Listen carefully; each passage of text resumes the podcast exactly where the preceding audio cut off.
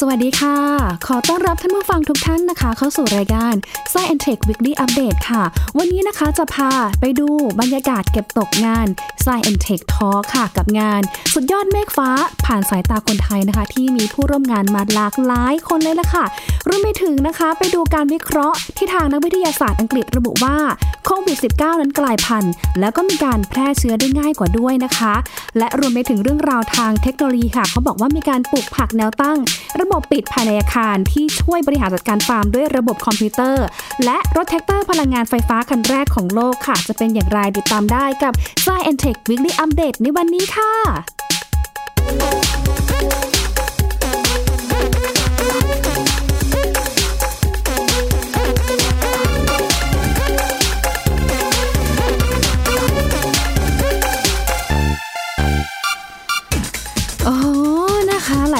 จะตามข่าวกันตลอดสัปดาห์ที่ผ่านมาเนาะเพราะว่าที่สมุทรสาครค่ะ ตั้งแต่ที่มีการแถลงข่าวนะคะ เมื่อช่วงประมาณคืนวันเสาร์ที่ผ่านมาหลายท่านก็แทบตกอกตกใจค่ะ เพราะว่าเจอผู้ติดโควิด -19 เนี่ยพรวดเดียวนะคะ 500 กว่าคนค่ะ แล้วก็ตัวเลขนะคะนับตั้งแต่วันเสาร์ที่ผ่านมาจนถึง ณวันนี้นะคะก็เพิ่มขึ้นมาเรื่อยๆเรื่อยๆในหลาย ๆ จังหวัดนะคะ ที่ส่วนใหญ่แล้วเนี่ยพบว่ามีความเชื่อมโยงกับตลาดกลางกุ้ง จังหวัดสมุทรสาครค่ะที่ส่วนใหญ่นะคะก็เป็นทั้งแรงงานนะคะมีการเคลื่อนย้ายไปบางพื้นที่ หรือว่ามีการติดต่อกันรวมถึงพ่อค้าแม่ค้าค่ะที่มีการไปรับอาหารทะเล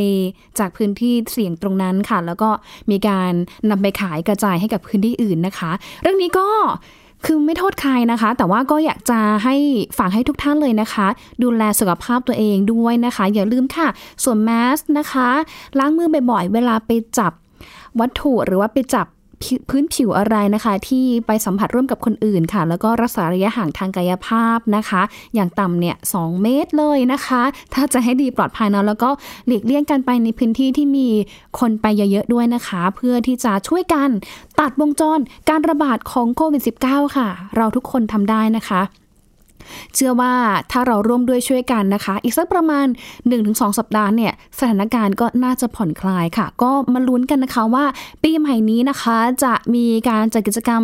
เหมือนเดิมหรือเปล่า แต่ว่าจัดภายใต้รูปแบบใหม่ชีวิตวิถีใหม่ หรือว่าต้องงดการจัดกิจกรรมเอาไปเลยนะคะ เพราะว่าในเบื้องต้นเนี่ยนะคะได้ข่าวคร่าวๆว่า ตอนนี้เองทางหน่วยงานสาธารณสุข แล้วก็ฝ่ายปกครองในหลาย ๆ พื้นที่เนี่ยสามารถที่จะควบคุมนะคะ พื้นที่ที่มีการแพร่ระบาดเนี่ยเอาไว้ได้ในระดับหนึ่งแล้ว แต่ว่าก็ต้องดูด้วยนะคะว่าจะสามารถคุมได้มากน้อยแค่ไหน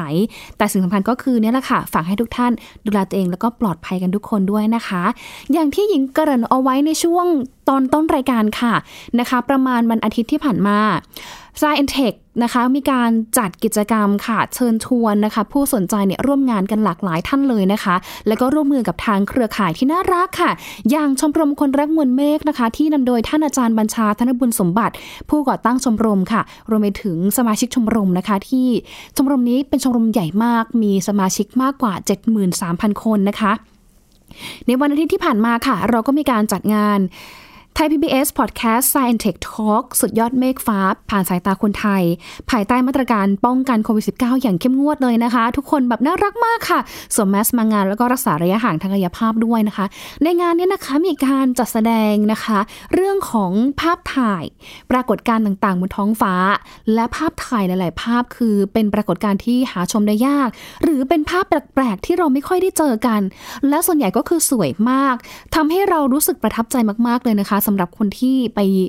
ช่วยไปเที่ยวหรือว่าไปชมงานนั้นนะคะ แล้วก็เห็นถึงความตั้งใจเนาะเกี่ยวกับเบื้องหลังของการถ่ายภาพแต่ละภาพที่ได้มาโอ้โหนะคะ คือเป็นจังหวะดีแล้วก็มีทั้งความพยายามนะคะ ความทุ่มเทที่จะถ่ายภาพออกมา แล้วก็นำมาให้เพื่อนๆคนอื่นเนี่ยได้มีโอกาสชมความงามบนท้องฟ้ากันค่ะ งานนี้นะคะนอกจากจะได้เห็นภาพถ่ายสวยๆแล้วนะคะ เราก็ยังได้มีโอกาส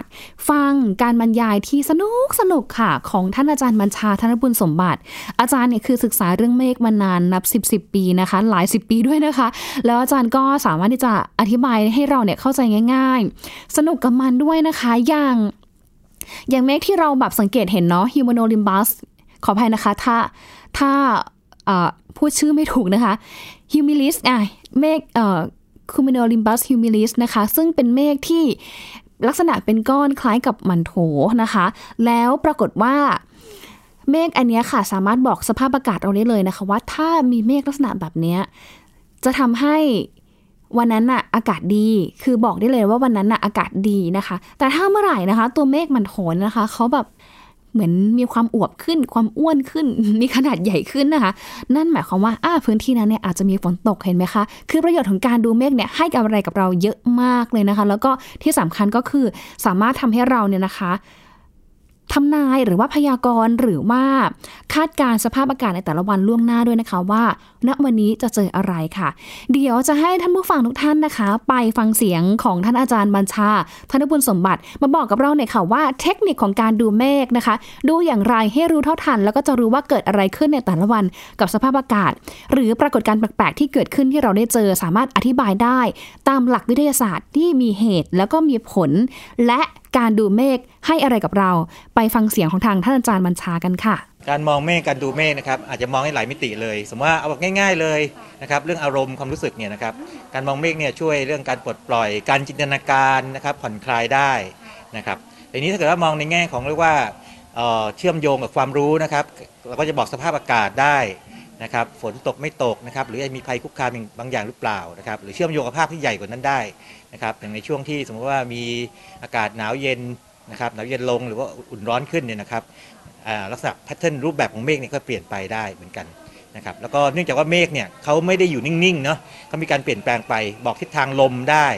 นะครับแล้วทีนี้ถ้าเกิดว่าเราเชื่อมโยงกับความรู้ในมิติอื่น เช่น ความรู้ทางวิทยาศาสตร์ทางวัฒนธรรมทางภาษาเนี่ยนะครับการมองเมฆการดูเมฆเนี่ยจะมีความงดงามหรือการความรื่นรมตามมาด้วยนะครับมีหลายมิ ติที่เราให้เห็น ใช่ขึ้นขึ้นอยู่กับเรียกว่าแล้วแต่ละคนแต่ละคนเลยครับคือแต่ละคนเนี่ยก็จะมีจุดเริ่มต่างกันบางคนดูแบบธรรมดาธรรมดาธรรมดานะครับสนุกสนุกก็ได้บางคนอยากได้ความรู้นะครับบางคนเริ่มจากธรรมดาก่อนไปได้ความรู้บางคนได้ความรู้ก่อน ได้ได้เพื่อนด้วยนะครับในกรณีของชมรมคนรักบนเมฆเนี่ยนะครับเรามีเพื่อนที่เรียกว่าคอเดียวกันชอบเหมือนเหมือนๆกันเนี่ยนะครับแล้วก็ผมพบว่า 10 ปีที่ผ่านมาเนี่ยนะครับมีเพื่อนที่เขาสนิทกันหลายกลุ่มมากๆเลยจนถึงขนาดหลายคนไปเที่ยวด้วยกันนะครับเกิดความสนิทสนมกัน แล้วก็มีมิติอื่นๆดีๆอื่นๆตามมามากมายนะครับโอ้โห สุดยอดมากเลยนะคะ อาจารย์แบบพลังล้นเหลือมาก ขนาดคือณวันที่ไปสัมภาษณ์นะอาจารย์เนี่ยบรรยายมาตลอดแบบต่อกันเนี่ยสองชั่วโมงโดยที่ไม่พักเลยนะคะท่านผู้ฟัง แต่ว่าอาจารย์ยังมี energy มีแบบ passion นะคะ มีความแบบตั้งใจที่อยากจะสื่อสาร อยากจะเล่าเรื่องราวของก้อนเมฆเนี่ยให้เราได้รู้จัก มากขึ้นด้วยนะคะ คือเรียกได้ว่ารู้เท่าทันก้อนเมฆก็ทำให้เรารู้เท่าทันว่า สถานการณ์หรือว่าสภาพอากาศ หรือว่าปรากฏการณ์ต่างๆ ที่จะเกิดขึ้นในวันนี้หรืออนาคตอันใกล้เนี่ยจะเกิดอะไรขึ้นบ้าง นอกจากนี้ค่ะ เราก็ยังมีโอกาสที่จะได้ฟังการอธิบายเพิ่มเติมด้วยนะคะ กับทางท่านอาจารย์อานนท์สนิทวงศ์ณอยุธยา ท่านก็เป็นกรรมการนโยบายของไทย PBS นะคะแต่ว่าท่านก็เคยทำงานในหน่วยงาน แล้วก็มีความเชี่ยวชาญ ด้านเทคโนโลยี อวกาศ แล้วก็ภูมิสารสนเทศด้วยนะคะ ก็เป็นโอกาสดีมากที่ได้ฟังอาจารย์เก่งๆ ทั้งสองท่านเลยนะคะ มาพูดคุยในงานเดียวกันด้วยนะคะ นอกจากเราจะได้ฟังนะคะ มุมมองของท่านผู้เชี่ยวชาญแล้วนะคะ เพื่อนๆที่เป็นสมาชิกของชมรมคนรักมนเมฆหลายคนค่ะเขาก็มาถ่ายทอดความรู้สึกนะคะ หรือว่าประสบการณ์ เรื่องราวความประทับใจหลังจากที่ได้มีมุมมองใหม่ ๆ กับการดูก้อนเมฆด้วยค่ะ เดี๋ยวมีเสียงนะคะของทางคุณแทนไทยประเสริฐกุล นักสื่อสารทางวิทยาศาสตร์ค่ะ คุณวสุทัพรังสีนะคะ เป็นเจ้าหน้าที่สวทช แล้วก็เป็นสมาชิกของชมรมคนรักมวลเมฆนะคะ น้องแตงรัตนวันค่ะ เป็นนักศึกษาผู้ที่ชื่นชอบการถ่ายภาพค่ะ แล้วก็น้องตังเด็ก13ขวบ แต่ว่าสามารถที่จะตอบชื่อสกุลเมฆได้ครบ 10 สกุลด้วยค่ะ ไปฟังเสียงของทางทั้ง5ท่านนี้ค่ะ จริงๆ ความสนใจผมแรกเริ่มเนี่ยจะมาจากสายชอบธรรมชาติโดยรวมๆก่อนนะฮะแบบป่าเขาลำเนาไพรทะเล ป่าไม้อะไรสรรพสัตว์บรรดาพืชพันธุ์ทั้งหลายอะไรอย่างเงี้ยครับ แล้วก็ก็มาเจอว่าสิ่งที่พี่ชิวสร้างขึ้นมาคือชมรมคนรักบนบนเมฆเนี่ยฮะมันก็คล้ายๆกันนะครับ คือว่า หนึ่งคือเราเห็นความงามในธรรมชาติก่อน แล้วเราเห็นว่าความงามเนี่ยมันมีหลากหลายรูปแบบมากเลย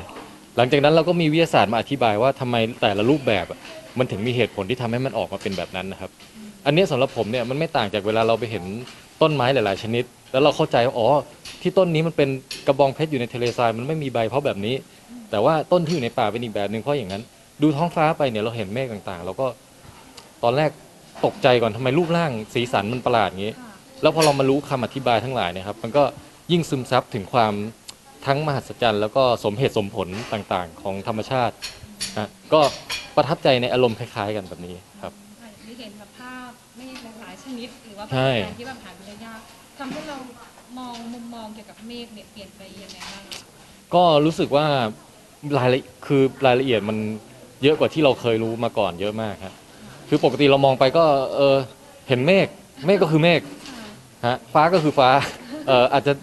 ดีหน่อยก็โอ้พระอาทิตย์ตกสวยพระอาทิตย์ขึ้นสวยแค่นั้นเอง แต่พอได้มาฟังอาจารย์บัญชาเล่าจากชมรมคนรักมวลเมฆเนี่ยครับคือรู้เลยว่ามีปรากฏการณ์น่าสนใจเป็นพันๆอย่าง แล้วคราวนี้ก็คือดูดูสนุกขึ้น แล้วก็สวยงามขึ้นครับ เริ่มจากตั้งแต่ตอนเด็กๆอะค่ะ เวลาเห็นปรากฏการณ์ฟ้าผ่าค่ะ เด็กๆก็สงสัยตอนที่ยังไม่ได้ไม่ได้เข้าโรงเรียนนะคะ สงสัยว่ามันเกิดจากอะไรอะค่ะ แล้วก็พอโตขึ้นก็เริ่มได้เรียนเยอะขึ้น ก็สังเกตมาเรื่อยๆอะค่ะ แล้วก็ทิ้งช่วงไปพอโตมากๆ ก็ไม่ได้ไม่ค่อยได้มองเมฆจนมาเห็นช่วงในชมรมอะค่ะ คนรักมวลเมฆอะค่ะ ก็มีการคีย์ชนิดของเมฆไว้เลยกลับมาดูเมฆอีกรอบหนึ่งอะค่ะเพราะเป็นค่ะสร้างแรงบันดาลใจให้เราใช่ค่ะ เพราะว่าพอดูเมฆดูเมฆรู้ชนิดเมฆอะก็จะพอทราบว่าอากาศในวันนั้นนะคะจะประเมินสภาพอากาศได้อะค่ะ มาปรับใช้ในชีวิตของเราด้วยใช่ค่ะ เป็นไงบ้างคะหลังจากที่มาร่วมงานในครั้งนี้ค่ะเท่าที่มันเริ่มรุ่นเนี่ยค่ะเราแบบสนใจอะไรเป็นพิเศษค่ะก็ติดตามมาตั้งแต่ใน Facebook อะค่ะ แล้วก็มีเพื่อนๆในชมรมอะค่ะ เอารูปเมฆที่ปรากฏการณ์สวยๆต่างๆ ค่ะมาแชร์ ก็เลยอยากมาฟังวันนี้ค่ะ เป็นความรู้เพิ่มเติมด้วยค่ะ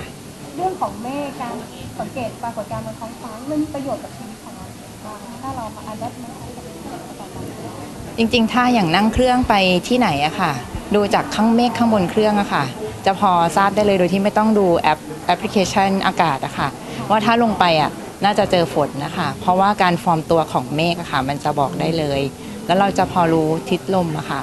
แล้วก็มันจะมีเมฆแปลกๆ ที่ทำให้เราลุ้นว่า เอ๊ะวันนี้เราจะได้เจอไหมอะค่ะ มันก็จะตื่นเต้นไปด้วยค่ะ มีเหตุการณ์อะไรที่เราเห็นแล้วประทับใจ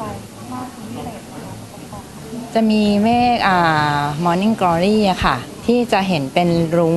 กลมๆ ใต้เครื่องบิน ซึ่งจะต้องนั่งที่ที่เฉพาะเท่านั้นนะคะ ถึงจะเห็นเห็นเมฆแบบนั้นนะคะ ก็ช่วงนี้ยังไม่ค่อยมีโอกาสเลยค่ะ เพราะว่าช่วงนี้ด้วยความที่เรียนหนักด้วย แล้วก็มีสถานการณ์โควิด -19 ด้วยค่ะ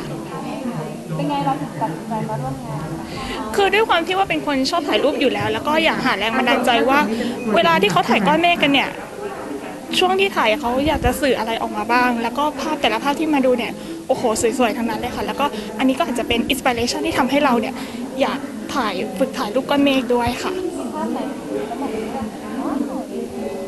ภาพที่รู้สึกว้าวเลยใช่ไหมคะจริง ๆ ว้าวทุกภาพเลยค่ะ เพราะว่าทุกภาพเนี่ยคือเขาถ่ายออกมาแล้วแบบสวยจริง ๆ แล้วก็ตอบโจทย์มากๆจริง ๆ ค่ะตอนน้องแฟนเองเคยมีประสบการณ์ในการแบบท้องฟ้าปรากฏการณ์บนท้องฟ้าหรือว่าเคย คือเคยไปดูเหมือนท้องฟ้าจำลองอะค่ะ ตอนตอนเด็กๆเลยค่ะ แต่ตอนนั้นคือยังยังไม่ได้ชอบถ่ายรูปนะคะ คือพอมาตอนปัจจุบันเนี่ยเราชอบถ่ายรูปใช่ไหมคะมันก็เลยแบบมีประสบการณ์ที่แบบว่าเฮ้ยเราอยากจะถ่ายตรงเนี้ยให้มากขึ้นเราอยากจะมี inspiration แล้วก็มีอ่า passion ในการถ่ายภาพมากขึ้นค่ะที่ไม่ได้จำเป็นที่แบบว่าเราต้องถ่ายแบบอ่าคนอย่างเดียวอะไรอย่างเงี้ยเราสามารถที่จะถ่ายก้อนเมฆอย่างเงี้ยได้ค่ะ ว้าวกว่าที่คิดมากค่ะ เพราะว่าอย่างที่บอกอะค่ะว่าอันเนี้ยมันก็แบบเป็นอินสปิเรชันแล้วก็แต่ทุกๆคนเนี่ยเขาก็ถ่ายรูปได้แบบสวยมากๆจริงๆค่ะก้อนเมฆอะไรนะคะเป็นแบบสีเยอะกว่าที่เราคิดไหมคะในภาพหนูว่ามันมีเยอะกว่าที่คิดนะคะ แต่เราอาจจะยังแบบไม่เห็นเท่านั้นเองค่ะใช่ค่ะ เป็นไงบ้างครับน้องตังมาร่วมเป็นสมาชิกของชมรมเป็นไงบ้าง ก็รู้สึกว่าดีมาก ๆ เลย ได้ความรู้หลายอย่างครับ ยังไงบ้างอะครับความรู้ก็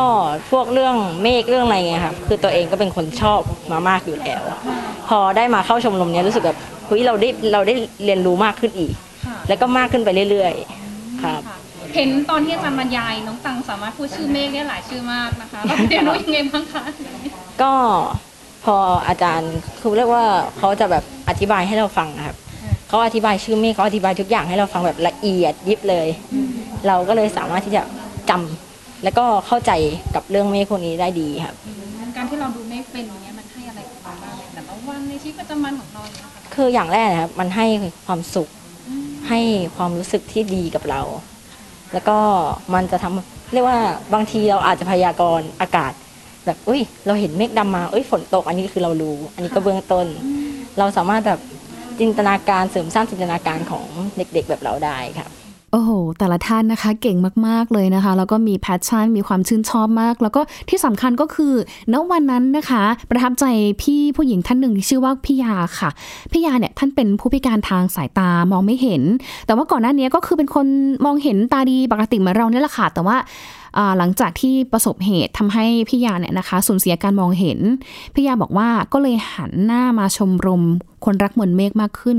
ก่อนหน้านี้ก่อนที่พี่ยาจะตาบอดคือมองเห็นดีพี่ยาเป็นคนที่สนใจเรื่องราวทางก้อนเมฆเรื่องราวบนท้องฟ้า มันน่าสนใจมันมีความน่าหลงไหล มันมีเสน่ห์ที่น่าค้นหา แต่ณตอนนั้นนะคะเรื่องของการสื่อสารหรือว่าโซเชียลมีเดียหรือว่าการตั้งเป็นชมรมเนี่ยยังไม่ได้มีขึ้นอย่างชัดเจน การหาข้อมูลก็ยากหน่อย ทีนี้นะคะหลังังจากที่ประสบเหตุทำให้พี่ยาตาบอดค่ะพี่ยาก็พยายามที่จะศึกษาไปเรื่อยๆ ไม่ได้เป็นอุปสรรคต่อการที่จะค้นหาเรื่องราวทางก้อนเมฆเลย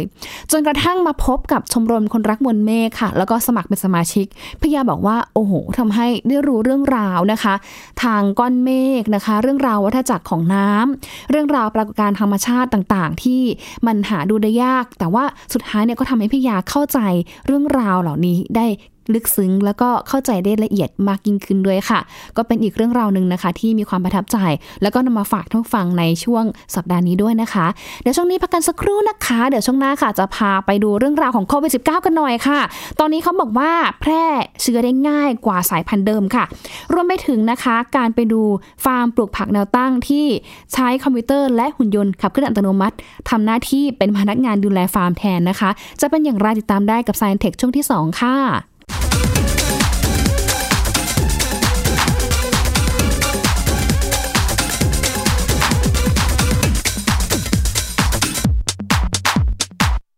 เพียงแค่มีสมาร์ทโฟน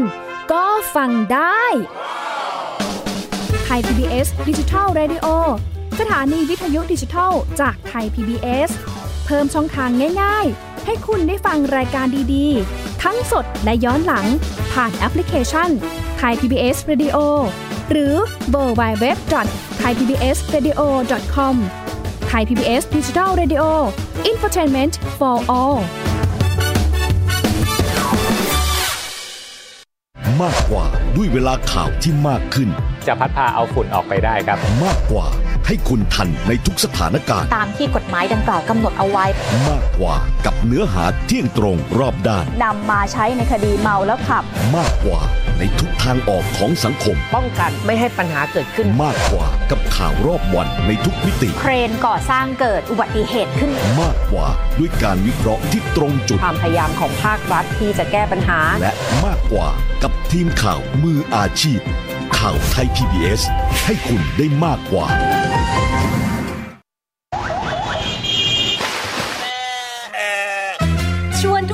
ตะลุยไปให้สุดโลก สบัดจินตนาการกับเสียงต่างๆ ไปพร้อมกัน ในรายการเสียงสนุกทาง w w w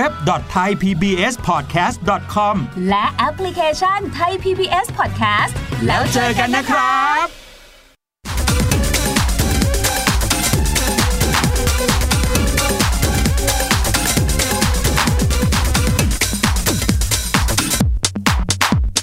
กลับเข้าสู่ Science Tech Weekly Update ในช่วงที่ 2 นะคะ ช่วงนี้ค่ะ จะพาไปรู้จักเรื่องราวของโควิด -19 กันมากขึ้นนะคะ หลังจากที่มีข้อมูลจากทางนักวิทยาศาสตร์ของอังกฤษค่ะ ระบุว่าโควิด -19 นั้นกลายพันธุ์ และก็แพร่เชื้อได้ง่ายกว่านะคะ มีข้อมูลจากทางนักวิจัยในอังกฤษค่ะ ที่เขาบอกว่าตอนนี้นะคะ ที่โควิด -19 หรือว่าโคโรนาไวรัสเนี่ยกลายพันธุ์ มีโอกาสระบาดได้มากกว่าไวรัสแบบอื่น แล้วก็อาจแพร่เชื้อไปยังเด็กได้ง่ายด้วยค่ะ ซึ่งเรื่องนี้นะคะก็มีข้อมูลจากทางกลุ่มที่ปรึกษาด้านภัยคุกคามใหม่จากไวรัสทางเดินหายใจหรือว่า n e r v t a g นะคะ ของรัฐบาลอังกฤษเนี่ยเขามีการประเมินในช่วงต้นสัปดาห์ที่ผ่านมาค่ะว่า ไวรัสที่กลายพันธุ์ใหม่นั้น สามารถระบาดได้มากกว่าราว 71%เมื่อเทียบกับไวรัสแบบอื่นด้วยนะคะ อย่างที่รู้กันก็คือแบบอู่ฮั่นที่เจอช่วงแรกๆเนี่ยเป็นสายพันธุ์ L ต่อมาค่ะนางก็กลายพันธุ์นะคะ เพราะว่ามีการติดเชื้อไปสู่คนอื่นนะคะลามไปที่อื่นเนี่ยเป็นสายพันธุ์ S ค่ะ แล้วก็มีการแตกนะคะ แตกตระกูลนะคะแตกแฟมิลี่ของนางค่ะ เป็นสายพันธุ์ G แล้วก็สายพันธุ์ V บ้านเราเนี่ยนะคะ เป็นสายพันธุ์ G ที่เขาบอกว่ามันมีความรุนแรงของโรคเนี่ยนะคะ น้อยกว่าสายพันธุ์ L แต่ว่าความเป็น สายพันธุ์ G ก็คือนางจะมีการแพร่กระจายได้ไวกว่าสายพันธุ์ L นะคะ ดังนั้นเนี่ยเราก็ต้องระมัดระวังด้วยถึงแม้ว่า ความรุนแรงของสายพันธุ์ใหม่จะไม่เท่ากับสายพันธุ์เดิม แต่ว่ากับคนที่เป็นกลุ่มเปราะบาง ไม่ว่าจะเป็นผู้สูงอายุนะคะ คนที่มีโรคประจำตัว หรือแม้แต่คนที่มีภูมิน้อยเนี่ยค่ะเขาก็มีโอกาสที่จะ ได้รับความเสี่ยงหรือว่าเกิดความรุนแรงได้ถ้าหากเขาติดเชื้อโควิด -19 จากคนที่ปกติอยู่และคนที่ไม่ได้มีแสดงอาการอะไรอย่างเงี้ยมันก็มีความเสี่ยงเหมือนกันที่จะต้อง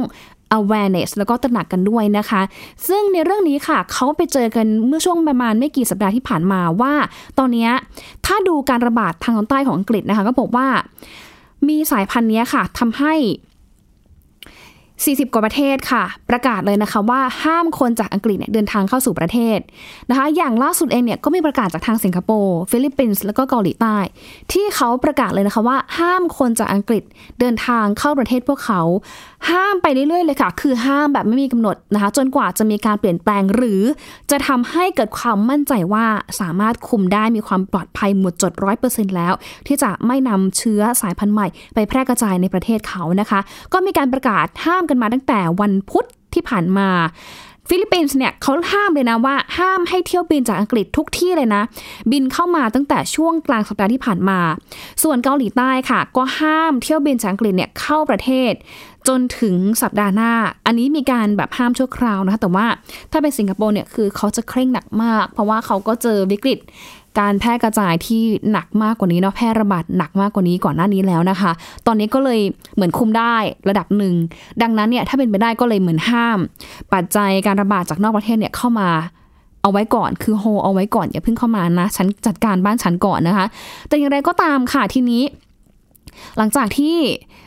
มีประเทศในเอเชียนะคะ ประกาศห้ามเที่ยวบินในอังกฤษเข้ามาแล้วนะคะ ล่าสุดก็มียุโรปเหมือนกันค่ะ ฝั่งยุโรปเองเนี่ยก็มีการประกาศห้ามคนยุโรปด้วยกันเองเนี่ยข้ามประเทศเหมือนกัน ไม่ว่าจะเป็นที่ฝรั่งเศส อันนี้เขาบอกว่าห้ามคนจากอังกฤษเนี่ยเดินทางเข้าประเทศนะคะ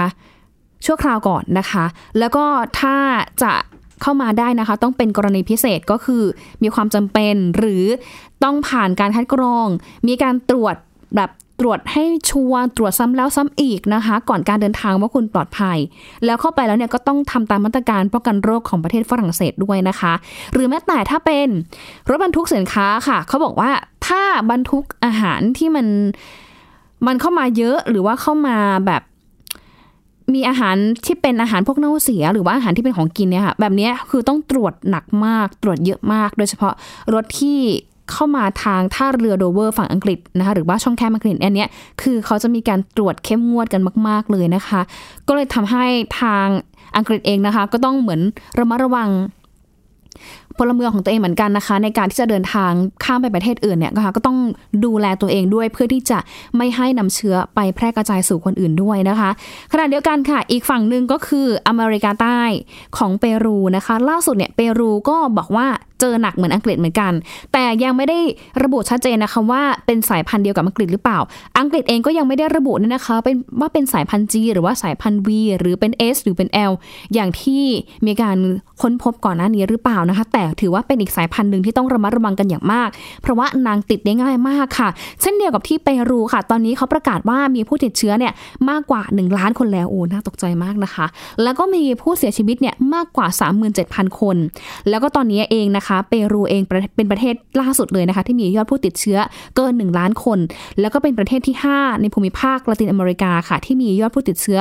นะคะ เกิน 1 ล้านคนต่อจากบราซิล อาร์เจนตินา โคลอมเบีย และเม็กซิโกนะคะ ก็เห็นได้ว่ามีหลาย ๆ ประเทศนะตอนนี้ คือเจอการระบาดใหม่ การระบาดระลอกที่ 2 ซึ่งรอก2เนี่ยมันก็แบบแย่กันเหมือนเดิม คือซ้ำทั้งคนที่เป็นโรคอยู่แล้ว ซ้ำทั้งเรื่องของสุขภาพกายเราอยู่แล้วนะคะ ยังซ้ำในเรื่องของปัญหาทางเศรษฐกิจที่ซบเซาแต่ละประเทศนะคะ ที่ก่อนทันนี้ก็กระทบหนักจากโควิดด้วยเหมือนโดนต่อยซ้ำแล้วซ้ำอีกดังนั้นค่ะทุกคนต้องร่วมด้วยช่วยกันค่ะ ตัดวงจรการระบาดของโควิด -19 อย่างที่บอกไปนะคะสวมแมสล้างมือบ่อยๆแล้วก็รักษาระยะห่างไม่จะเป็นอย่าออกจากบ้านนะคะ ด้วยความห่วงใยจาก Science Tech Weekly Update ค่ะ ช่วงนี้หมดเวลาแล้วนะคะ ลาไปก่อนค่ะ สวัสดีค่ะ